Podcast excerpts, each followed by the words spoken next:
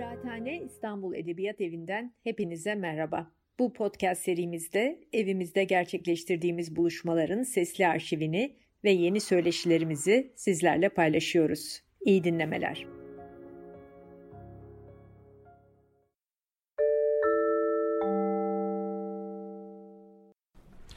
Efendim herkese merhabalar. Ee, Tarihi Ahval Ahval Tarihin yeni bölümünde e, Von der Goltz ve Türkiye'de aslında militarizmin e, tarihini konuşuyor olacağız. Sevgili dostum tarihçi e, Ümit Kurt'la birlikteyiz. E, gene e, aslında enteresan bir konu. E, bir yandan e, Yeniçeri Ocağı'nın bozulması üzerinden e, aslında Osmanlı'nın gerileme ve çöküş dönemlerinin e, üzerine kurulduğu bir tarihsel anlatı var. Hı hı. Bu ne kadar doğru, e, ne kadar indirgemeci hı hı. E, onu da soracağım. E, bir yandan e, yıkılış dönemi, çöküş döneminde e, reform çalışmaları ve e, Avrupa'dan çeşitli evet. destekler, e, çeşitli uzmanlar e, üzerinden e, yenilik, yenilenme çabalarının. E, olduğu bir dönem. Evet. E, bir yandan e, artık 19. yüzyılın sonuna gelindiğinde e, sadece e, Osmanlı'da değil e, tüm Avrupa'da bu vatandaş orduları kavramının yerleşmeye başladığı, evet. e, belki işte militarizmin tabii çok farklı tanımları var. E, dönemler içinde de değişmiş. Onlara da gireceğiz ama ilerleyen noktalarda e, militarizmin temellerinin atıldığı bir dönem ve biz gene e, Osmanlı coğrafyasındayız. Devletten bahsediyor olacağız. Gene e, devlet vatandaş ilişkilerini konuşuyor olacağız. Devlet toplum ilişkilerini konuşuyor olacağız. E, ne olurdu yani Yeniçeri Ocağı'nı e, yenileyebilmiş olsaydık zamanında kurtarabilecek miydik devleti? Ee, kurtarabilecek miydik?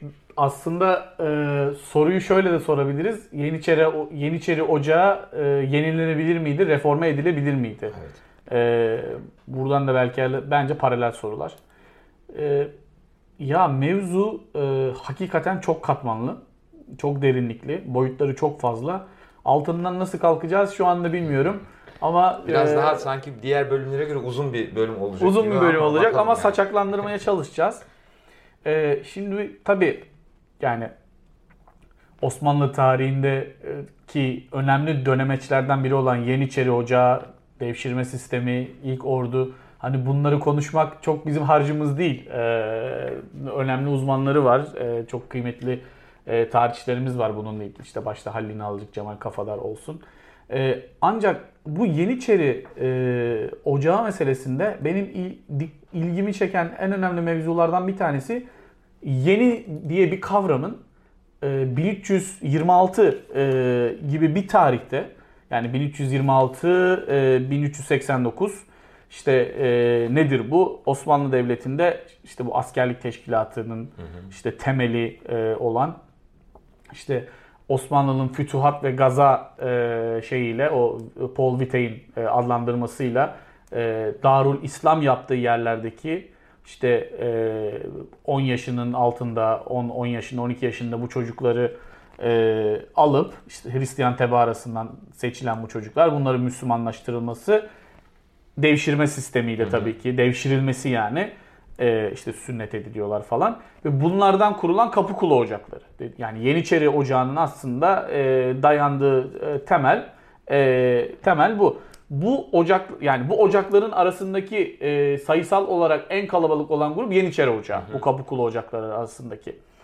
E, şimdi dolayısıyla o dönemki Avrupa tarihine baktığın zaman yani feodal düzen, düzenli ordular yok.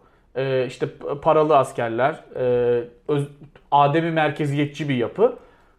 Dönüp 14. yüzyılın işte ilk çeyreğinden sonra sonraki Osmanlı'ya baktığın zaman böyle merkezi bir sistem oluşturulmuş ve ismi Yeni ile başlıyor. Yani profesyonel bir ordu. Profesyonel bir ordu aynen. Ee, devşirme usulüyle e, e, işte imparatorluğa kazandırılmış.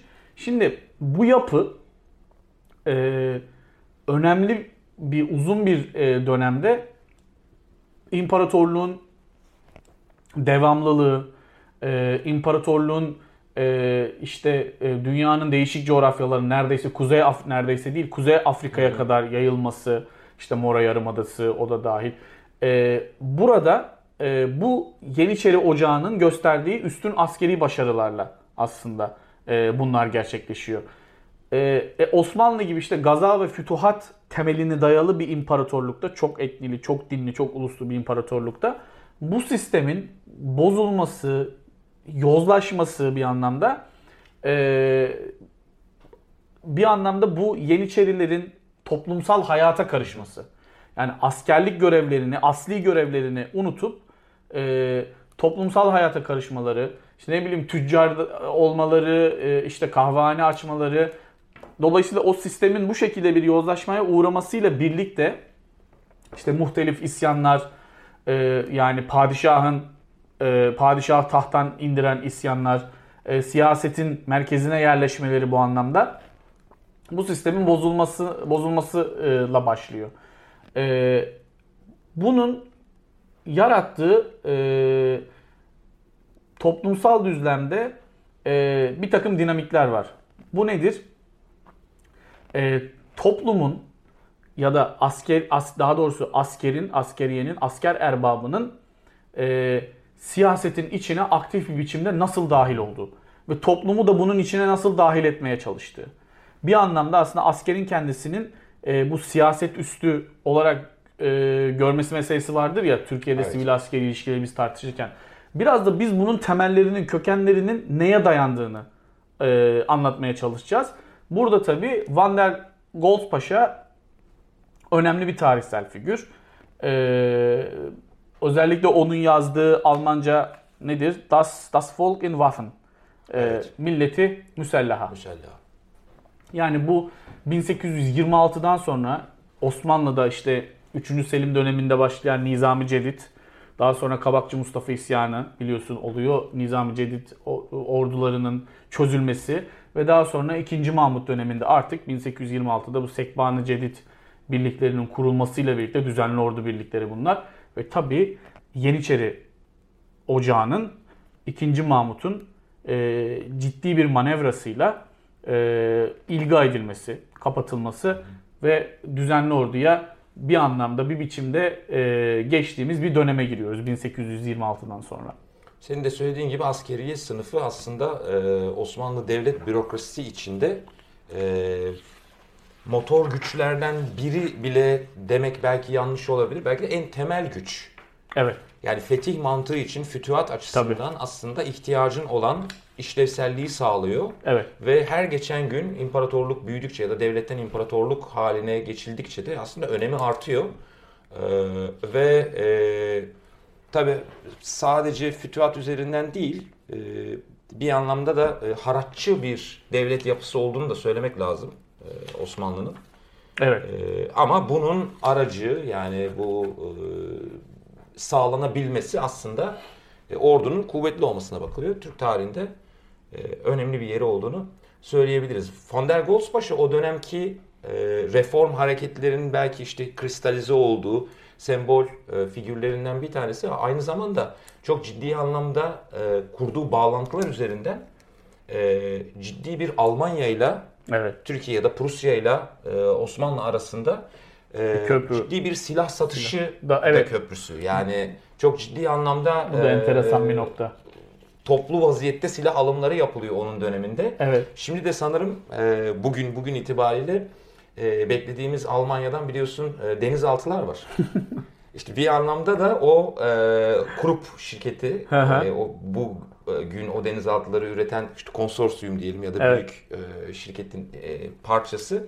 O dönemde Krupp üzerinden epeyce bir silah evet. alımı, alımı Biliyorsun e, yani bu söylediğin hikaye o gerçekten önemli ve bir o kadar da enteresan. Zira e, Abdülhamid'in dış dış politikası, dış siyasetini e, belirleyen unsurlardan da bir tanesi bu. Yani bu silah anlaşmaları evet. üzerinden e, İngiltere'ye bir mesaj vermesi, Fransa'ya bir mesaj vermesi, Rusya'ya bir mesaj vermesi ya da e, e, olayı tersinden çevirip Almanlara yakınmış gibi görünüp e, diğer taraflarla da bir modus operandi, modus vivendi kurmaya çalışması. Bu silah anlaşmaları en az demir yolları yani Hicaz demir yolunun evet. e, inşası kadar Abdülhamit dış siyasetinin e, önemli unsur nokta, önemli unsurlarından bir tanesi. Şimdi 1826 sonrası Ee, az önce bahsettik. Yani dediğim gibi çok bu Yeniçeri, e, Yeniçerilik, Yeniçeriliğin kaldırılışı, e, bu, bu detaylara girmeden kısa kısa geçiyoruz bunları. Ee, işte 3. Selim döneminde başlayan bir süreç.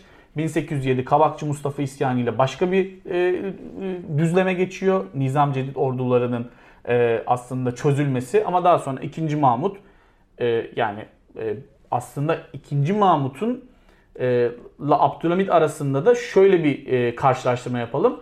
İkinci Mahmut'un işte bu vakayı hayriye, hayırlı olay, Yeniçeri Ocağı'nın kaldırması 1826.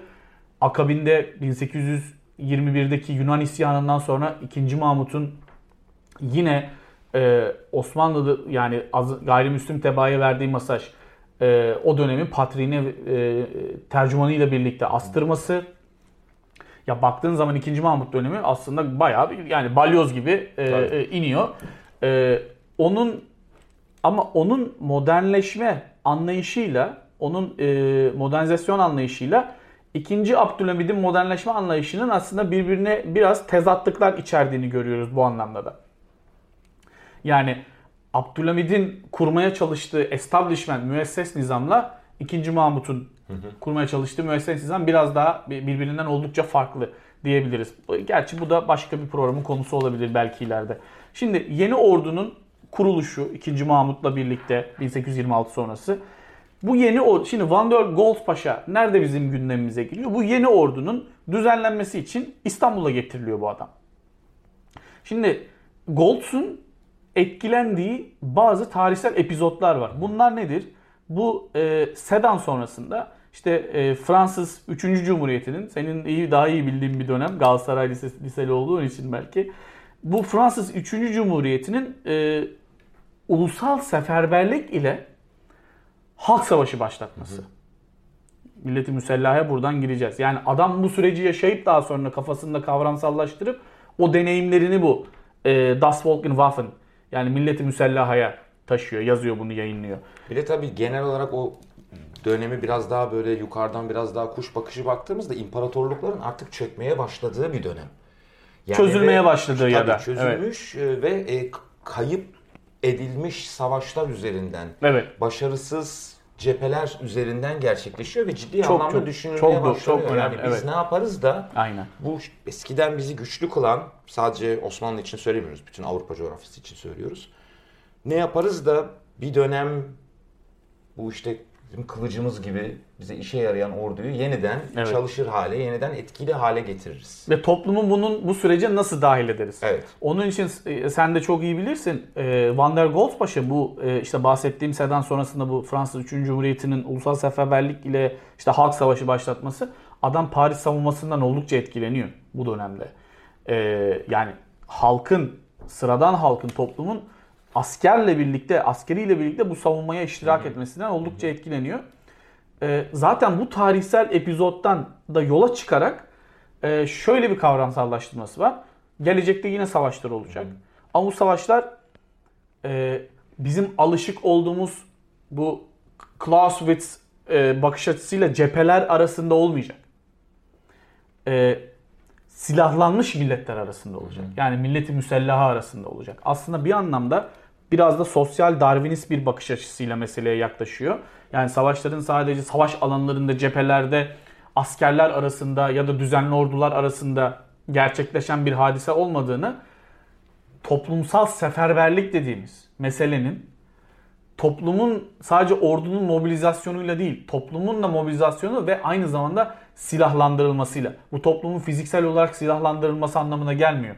Militarizm dediğimiz olgu burada tabii. devreye giriyor zihinsel açıdan, zihinsel olarak özellikle. Tabii bir yandan da tabii 1789 Fransız devrimi sonrası ciddi anlamda milliyetçilik kasıp kavuruyor. Milliyetçilik tabii ki militarizmle eş anlamlı değil ama o yıllardan itibaren hep kol kola gitmiş. Hep birbirini besleyerek, birbirini evet. yeniden üreterek evet. böyle hemhal olmuş evet. kavramlar. Evet. Bir yandan da e, tabii ne yapar ne ederiz de biz artık bu e, bütün imparatorluklar için, tabii çökmekte olan bütün imparatorluklar için artık vergi toplar vaziyete geliriz. Hı hı. Vatandaşı kayıt kuyut altına alırız. Hı hı.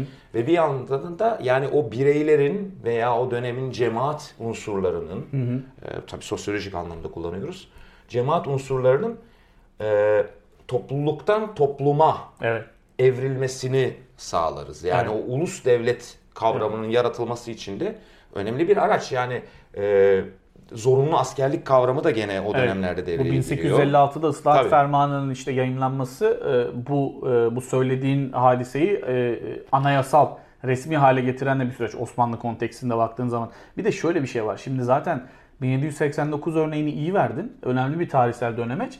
Şimdi endüstri, endüstrileşmeyle birlikte yani e, o, o yeni bir o endüstri, endüstrileşme çağına girdiğimizde de e, şunun da farkında Van der Goltz Paşa. Yani artık savaşlar e, kaçınılmaz olarak yani e, savaşlara bir bütün olarak hazırlan. Yani total savaşlar, topyekün savaş. E, ne olacak? Bunun içine toplumun toplumun kendisi, toplumun değişik e, farklı kesimleri de e, girecek. Nasıl girecek? Mesela marşlarla, mesela folklor, folklorla yani işte çocuğunu askere gönderen e, insanların arkalarından yaktığı ağıtlarla Tabii. ya da e, işte e, daha böyle euforik olan şeylerle birlikte.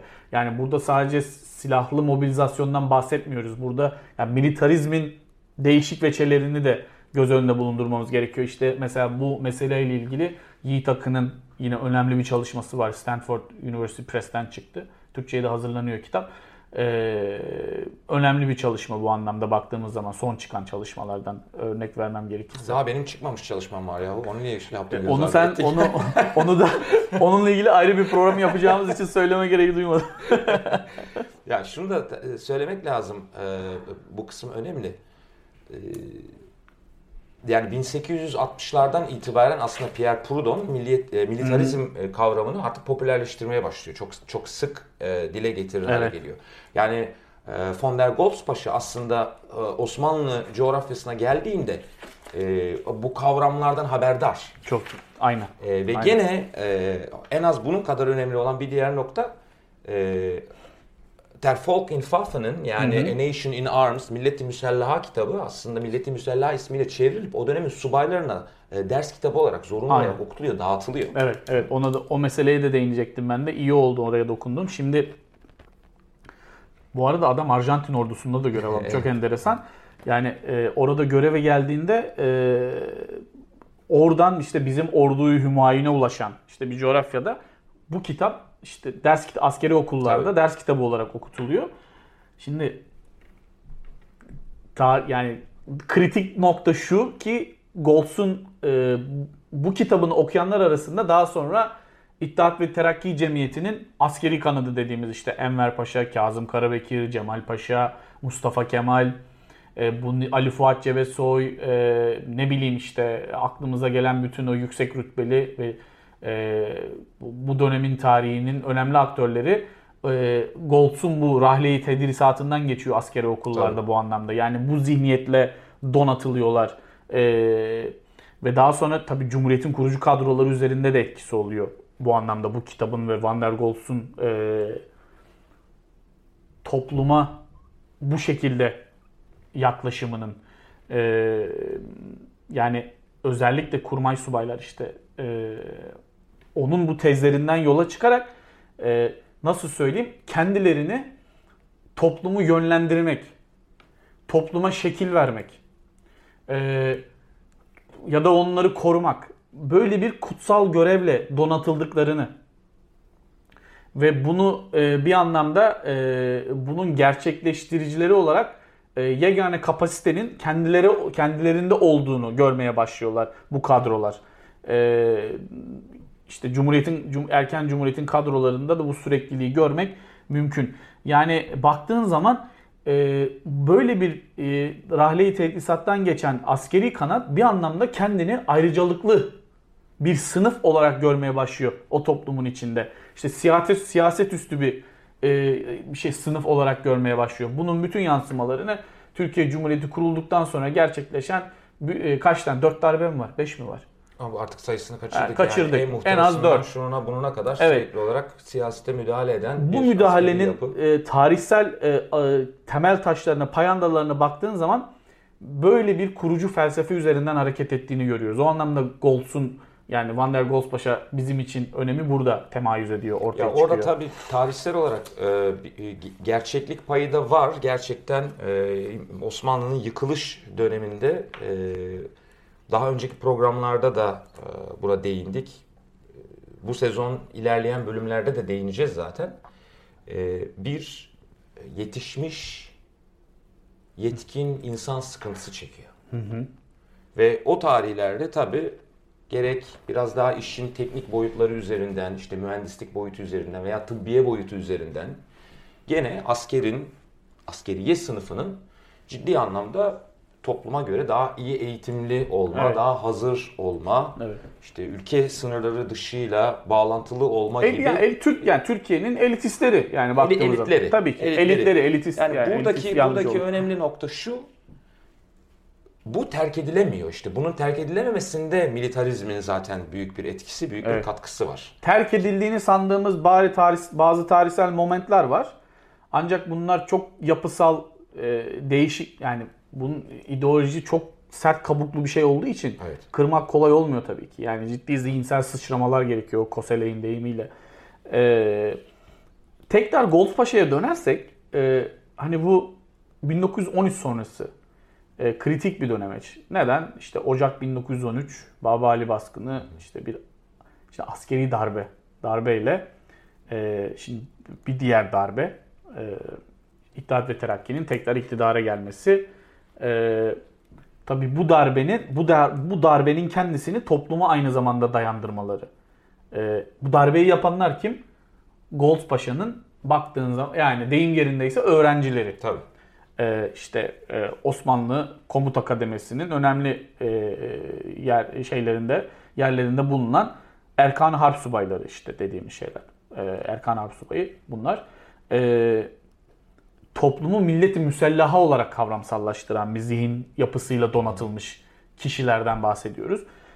şimdi bunlar açısından bu, bu kadro biliyorsun ülkeyi aynı zamanda ilk topyekün savaşı yani Birinci Cihan Harbi'ne de hazırlayan, götüren, mobilize eden tayfa.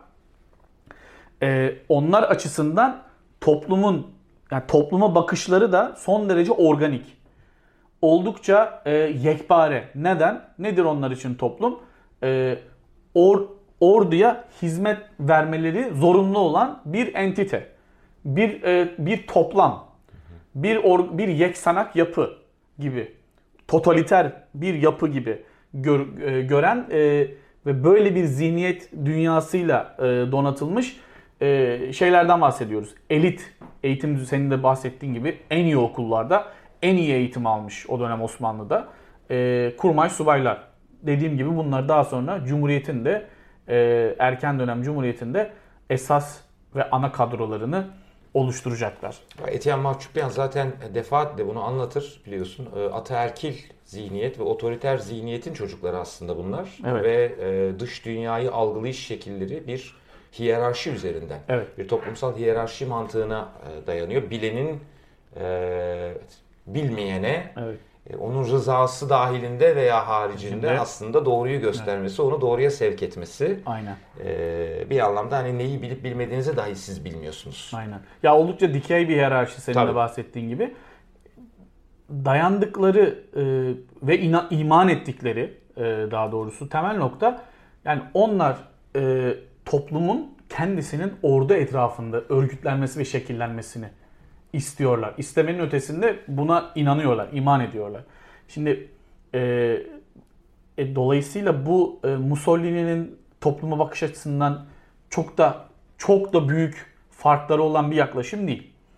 E, yani içerik tabii değişiyor olabilir ama yapı açısından aslında birebir aynı zihniyetten bahsediyoruz. Yani Mussolini'den bahsettiğimizde. Tabii. Tabii dolayısıyla bu e, askeri figürler Mustafa Kemal'i, Kazım Karabekir'i, Enver Paşa, Talat'ı, Talat Sivil onu bir tarafa koyuyorum. Yani bunlar kendilerini sadece askeri yani o anlamda teknokrat, e, askeri bürokrat ya da memur e, İsveç'teki gibi, Hollanda'daki Hı. gibi ne bileyim Norveç'teki gibi öyle görmüyorlar.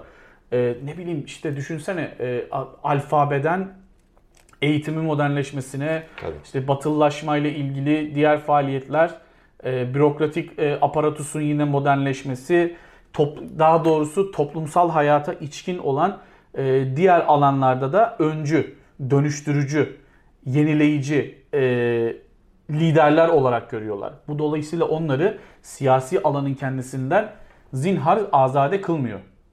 E, e, böylece ne oluyor? E, as yani askeri kadroların ya da askerin e, toplumsal olanın, siyasi olanın neresinde durduğuna da e, durduğuna ilişkin e, bir nasıl söyleyeyim e, net olmayan e, çizgileri e, iyice artık flulaşmış, bulanıklaşmış bir alan ortaya çıkıyor baktığımızda ve bu Türkiye'yi Türkiye'yi Türkiye siyasetine senin e, benden çok çok daha iyi, iyi bildiğin gibi neredeyse bir asır e, tahkim etmiş. E, bir asır e, neredeyse Türk siyasi hayatına e, temellük etmiş bir zihniyet, bir yapı ya, bahsediyoruz. Koonings ve Kreut da aslında e, ondan bahseder. Political armies kavramıyla yaklaşırlar. Yani e, siyasi, siyasi ordular. ordular evet, Latin Amerika yine önemli bir case mesela. Tabii, yani kurucu babaların, yeni devletin kurucu babalarının silahlı kuvvetler mensubu e, olması üzerinden ki bunun dedik işte yani bunun bir pratik evet. nedeni var. Ee, aslında nasıl toplumu şekillendirme çabasına girdikleri evet. ve sonra da bunun nasıl kendini yeniden üreten, düzenli olarak kendini yeniden üreten bir e, mekanizma evet. yarattığı. Ama e, şunu söylemek lazım, e, yani e, türkülerden e, edebiyat eserlerine kadar aslında bu militarizmin e, kılcal damarlarına kadar işlediğini görüyoruz bireylerin. Evet. Yani bu işte milli güvenlik dersleri lisede okutulan, ortaokullarda okutulan hatta bir dönem e, kız çocukları için ayrı bir kitabı var. Kız çocukları için milli güvenlik dersleri falan diye. Bunlar işin çok böyle e, kaba saba görünen Tabii. kısmı. Yani çok daha derinlerde asker evet. uğurlamalarından işte Aynen. kına yakmaya vesaireye kadar antropolojik olarak baktığımızda Kesinlikle. çok ciddi anlamda aslında Hı-hı. işlemiş Evet. Yani bizim toprağımızda var anlatabiliyor muyum? Yani Dışarıdan... bunun felsefi, düşünsel temellerinin e, en azından ve bir biçimde e, Wonder Gold Paşa'nın bu e, milleti müsella e, kavramı ve e, bunun işte ders kitabı haline gelip okutulması e, ve Türkiye'deki bu kurmay dediğimiz kur, e, askeri e, sınıfın bu böyle bir tedrisattan geçmesi. Yani senin bahsettiğin bütün o unsurların e, daha doğrusu e, bu tür deneyimlerin e, yansımaların altyapısında böyle bir şey var, düşünce ve perspektif var. Yani burada tabii bunu, bunu ilk başta söyledik. Onu tekrar altını çizerek söyleyelim. Yanlış anlaşılmayalım en azından. Yani ikimizin de çok sevdiği, düzenli olarak çalıştığı bir konuda yanlış anlaşılmayalım. Bunu indirgemeci bir mantıkla yani o geldi de bu oldu demiyoruz. Tabii tabii. tabii, tabii. Yani o dönemin hakim zihniyeti tabii. bunda etken e,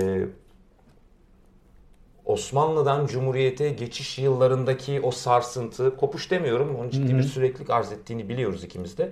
Ama bir sarsıntılı, çalkantılı evet. bir dönem, o dönemin etkisi. Evet. E, gene işte haliyle kurucu babaların e, silahlı kuvvetler mensubu subay olmasının e, ciddi anlamda. Bir etkisi var. Biraz da bu toplum, toplumu aslında harekete geçirmek, eylemli hale getirmek, e, İttihat ve Terakki'nin bilhassa 1913 sonrası e, o yapının içindeki özellikle askeri kanadından bahsediyorum. Hı hı. Hani toplumu e, bu anlamda kendi e, ideo, yani ideolojik muhimmatlarına da eklemlendirmek e, adına e, sığ yani tutun, tutundukları, destekledikleri, bazen de sığındıkları bir ideolojik e, baktığın zaman e, aparatus esasında. Evet. Çünkü e, okumuşlar, askeri okullarda dersini görmüşler e, ve bu kitabın müellifinin kendisinden bunları görmüşler, deneyimlemişler. E, öğrendikleri şeyi aslında kuvveden somutlaştırıyorlar, kuvveden fiile çıkartıyorlar. E, belki hani bu noktada bir önem bir, bir önemli bir çalışmadan bahsedip kapatabiliriz istersen. Tabii. E, son dönemde benim okuduğum hakikaten de, de nüanslı çalışmalardan bir tanesi Hakan Şahin'in evet. e, doktora tezi kitaba dönüştürüldü. E, 130'un üzerinde 132 sanırım. 132 ya da 136 olması lazım haklısın. E, askeri e, yani muazzaf ve üst düzey, üst rütbeli e, ordu mensuplarının hatıratları, hatıratları e, evrak-ı metrukeleri, onlarla yapılan e, bazı görüşmeler de var. Hakan Şahin'in kendisi de ordu mensubu zaten. Yani o zihniyetin içinden gelen o o, o, o çarkın dişlilerinden e, diyelim. E, o akvaryumdan çıkan diyelim daha doğrusu biri olarak içeriden bir göz. Hani bu Bourdieu'nun Evet. sen seversin. Evet. İçeriden bir göz. Ee, önemli bir çalışma. Özellikle e, sevgili hocam Ümit Cizre'nin kitaba yazdığı ön söz yani tadından Nefis, yenmez.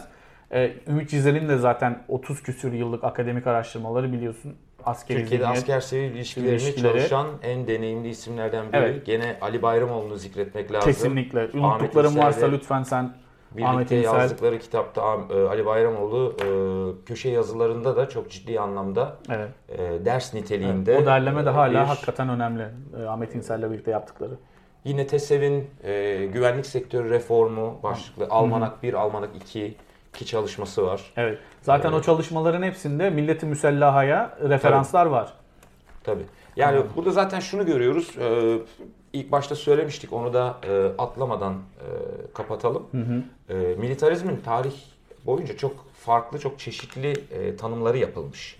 Yani askeri e, harcamaların artması da bir dönem militarizm olarak tanımlanıyor. Fakat biz burada daha ziyade biraz daha geniş kapsamlı bir yaklaşımla askeri ya da askercil normların, tutumların, davranışların toplumsal hayatta kabul edilir hale gelmesi, arzu edilir hale gelmesi, ölümün kutsanması.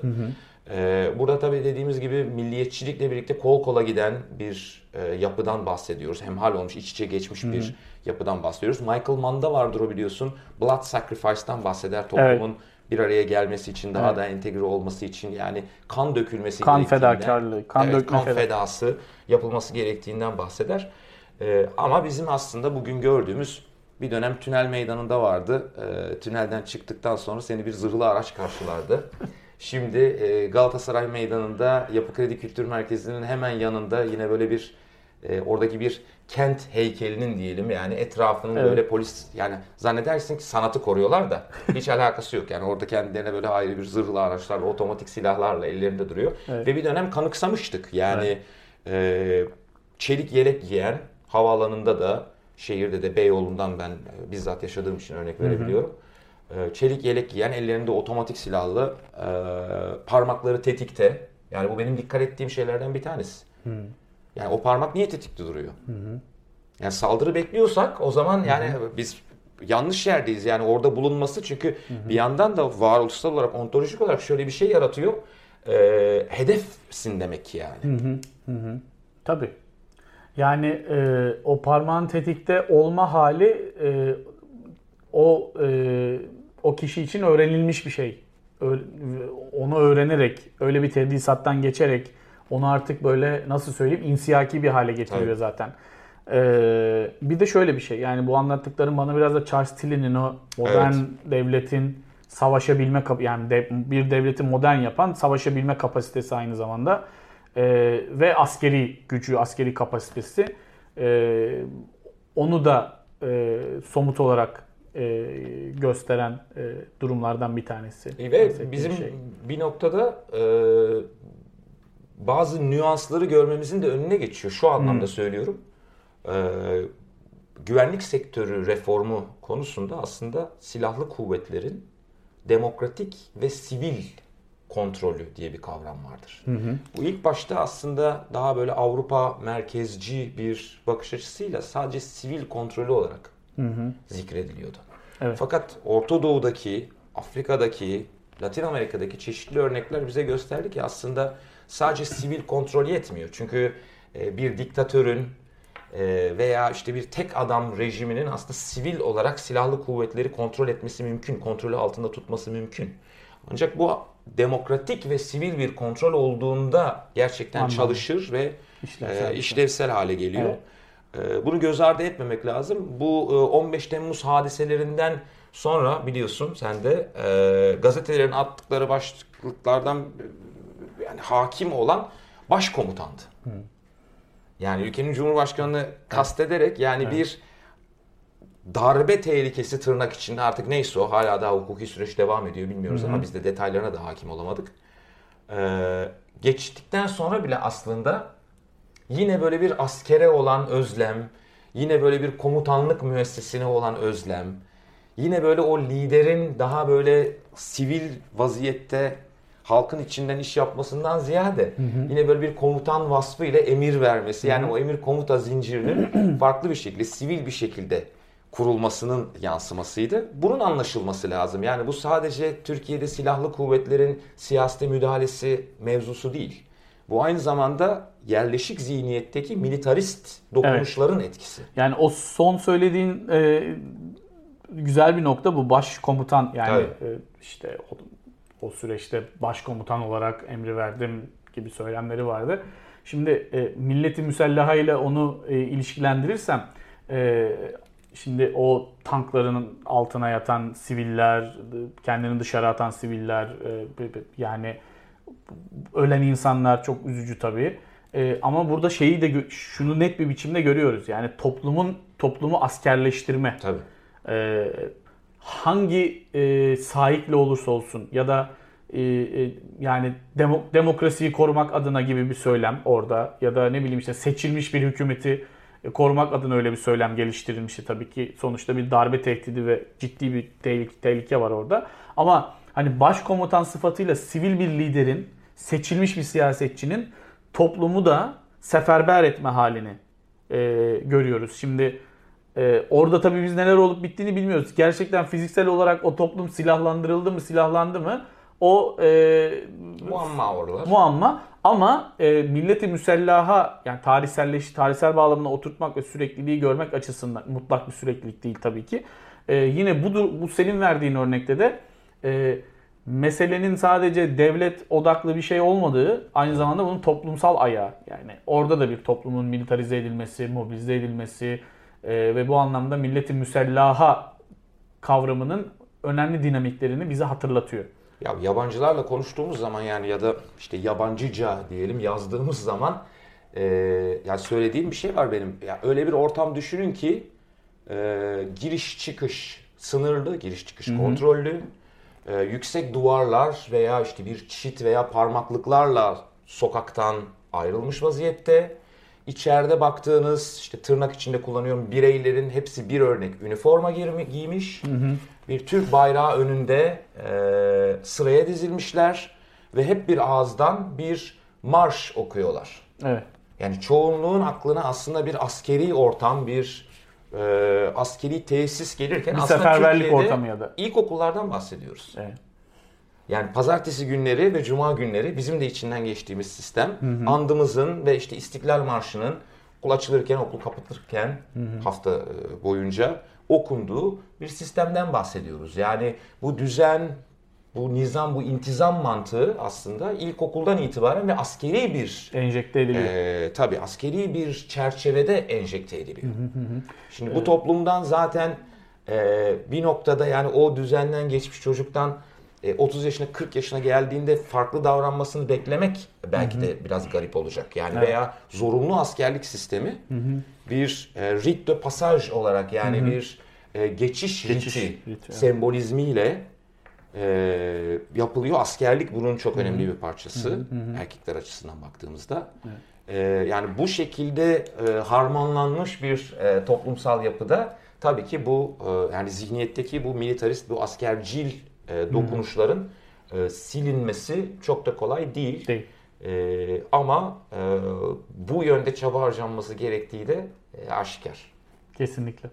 E, son olarak da şeyi söyleyeyim, yani söylemezsem içimde kalacak. Lütfen. Abdülhamit döneminde e, ki e, silah askeri harcama ya da o askeri harcamaların hangi ülkeye yapıldığı, o askeri anlaşmaların hangi ülkeyle yapılması üzerinden ya da hangi ülkeyle yapıldığı üzerinden diğer devletlerle olan dengeyi kurma mantığının senin de söylediğin gibi aslında bugüne geldiğinde de, bugüne geldiğimizde de devam ettiğini görüyoruz. Evet. Bu sadece Abdülhamit sevdasından ya da. Abdülhamit'in etkisinden, siyaseten etkisinden midir?